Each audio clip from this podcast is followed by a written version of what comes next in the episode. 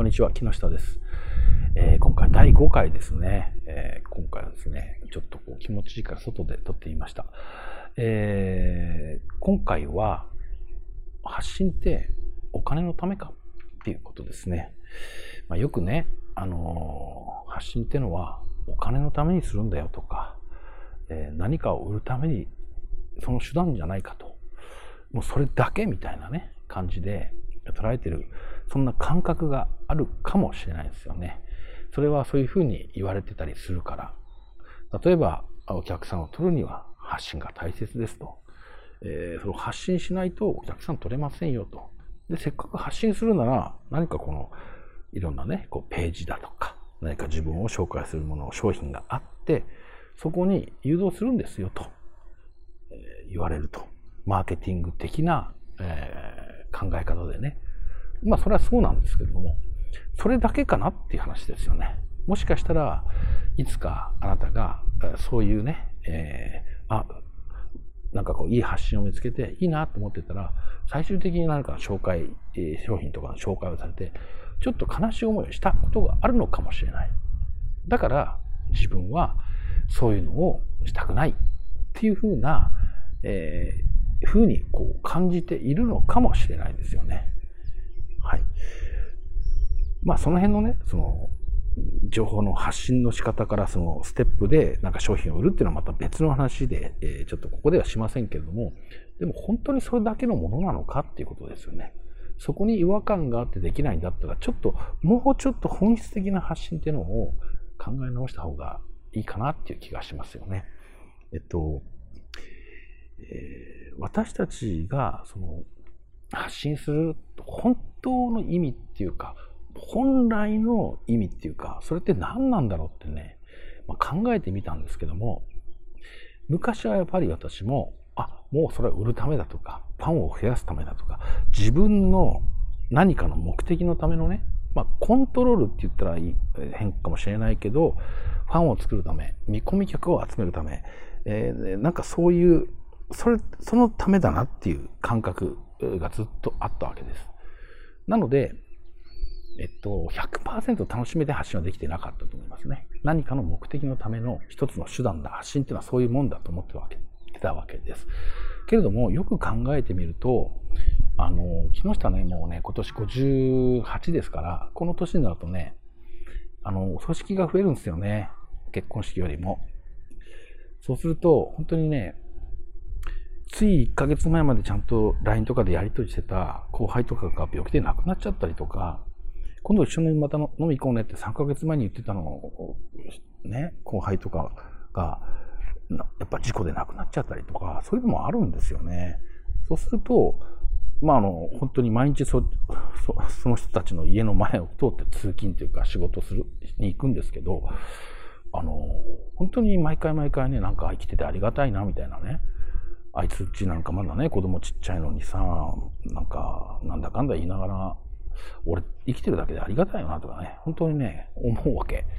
まあまあ、そういう体験があるないは別としてですけども、そもそも、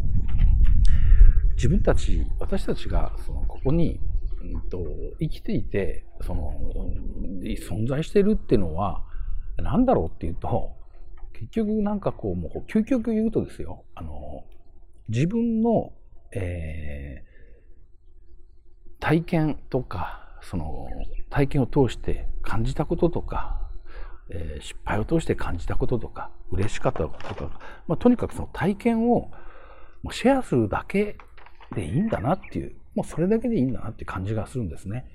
そこにいろんなコントロールのもの目的とか、いろんな意図なんて、まあどっちでもいいなっていう感じですよね。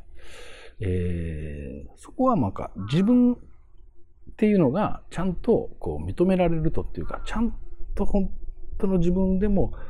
何かできるできないとか、正しい正しくないじゃなくて、まあそのままでもいいんだ自分っていうのはっていうのが、まあ、かなりスピ的な話っていうかそういう精神的な話になっちゃうけど、そういうふうにこう、えーそれを感じられると、あ、もうこのままで十分なんだから、なんかこう、それを発信するのってた、なん、なんていうかな、それが自然なんだなっていう感じですよね。えー春が来て花が咲くように、春が来ると桜が咲くように、夏になるとひまわりが咲くように、なんかそれって自然の流れなんだよねっていう感じ。発信ってのは別に自然な流れだよねっていう、その体験をシェアするっていうこと。だから、そこで自分の、自分がどう見られるかとか、どう思われるかとか、なんかされたら嫌だっていう自分目線でなんか、の自分の都合だけでなんか発信をできないとか言ってるのってすごい勝手だなって思ったわけですね。えー、それよりも、一人だっていいわけじゃないですか。ね。たった一人だっていいから、自分の体験でね、をシェアしたことによって、あ、それわかるわとか、あ、私もそう、ね、同じような気持ちだったんですとかね、もうそういう人が一人でもいてくれれば、もうそれでいいんじゃないかなって感じなんですね。だから発信は売り上げのためだとか、えー、お金を稼ぐためだとか、そういうちっちゃい枠じゃなく、自分の意図通りになんかその人をコントロールするとか、そういうわけじゃなく、ただ今生きてる自分を、えー、の体験をシェアするだけみたいな感じ。それが非常に自然な流れだと思うんです。自然な流れだなと。その流れを壊さないようにっていうか、その流れを自分で止めないようにする。いや、ひまわりがね、いや、夏になったんだけど、ちょっと私咲くほどじゃないんで、ちょっと今年は咲かない方向でみたいな。それって自然じゃないじゃないですか。そういうことじゃなくて、自然に咲きゃいいんだなっていう話ですね。そんなふうに思ったわけです。まあ本当に今回ね、いろいろ5回やりましたけど、結局はね、問題っていうのはどこにあるかっていうと、もうまとめちゃうと、外部に私たち問題をいろいろ作って、外部の問題だなっていうかなんかいろんな問題に従うけど、結局は自分の内部の問題だっていう話になっちゃうんですけど、まあね、それがね、まあ真実だなっていう感じがします。もう体験上。いくら外部に問題を求めて、外部的な力とか、外部的なツールとか、外部的なやり方とかテクニックで変えようとしても、何一つその本質が変わらなかったから、私なんか発信もできないし、できたとしても不自然だし、えー、なんかこう、すっきりしないじゃない。自分でもモヤモヤしながらのっていう感じですよね。それが、えー、今は本当に100%と言っていいかな。まあでも99%は楽しんでやっているっていう感じですよね。ただの体験のシェアだという感じです。それが自然な流れだっていうふうに、ま、なったわけなんですね。まあそういうことで、まあ、今回は発信ってもうそもそも根本的に言うとなんでやるんだっていう話をね、させていただきました。はい、今回も動画ご覧になっていただきましてありがとうございます。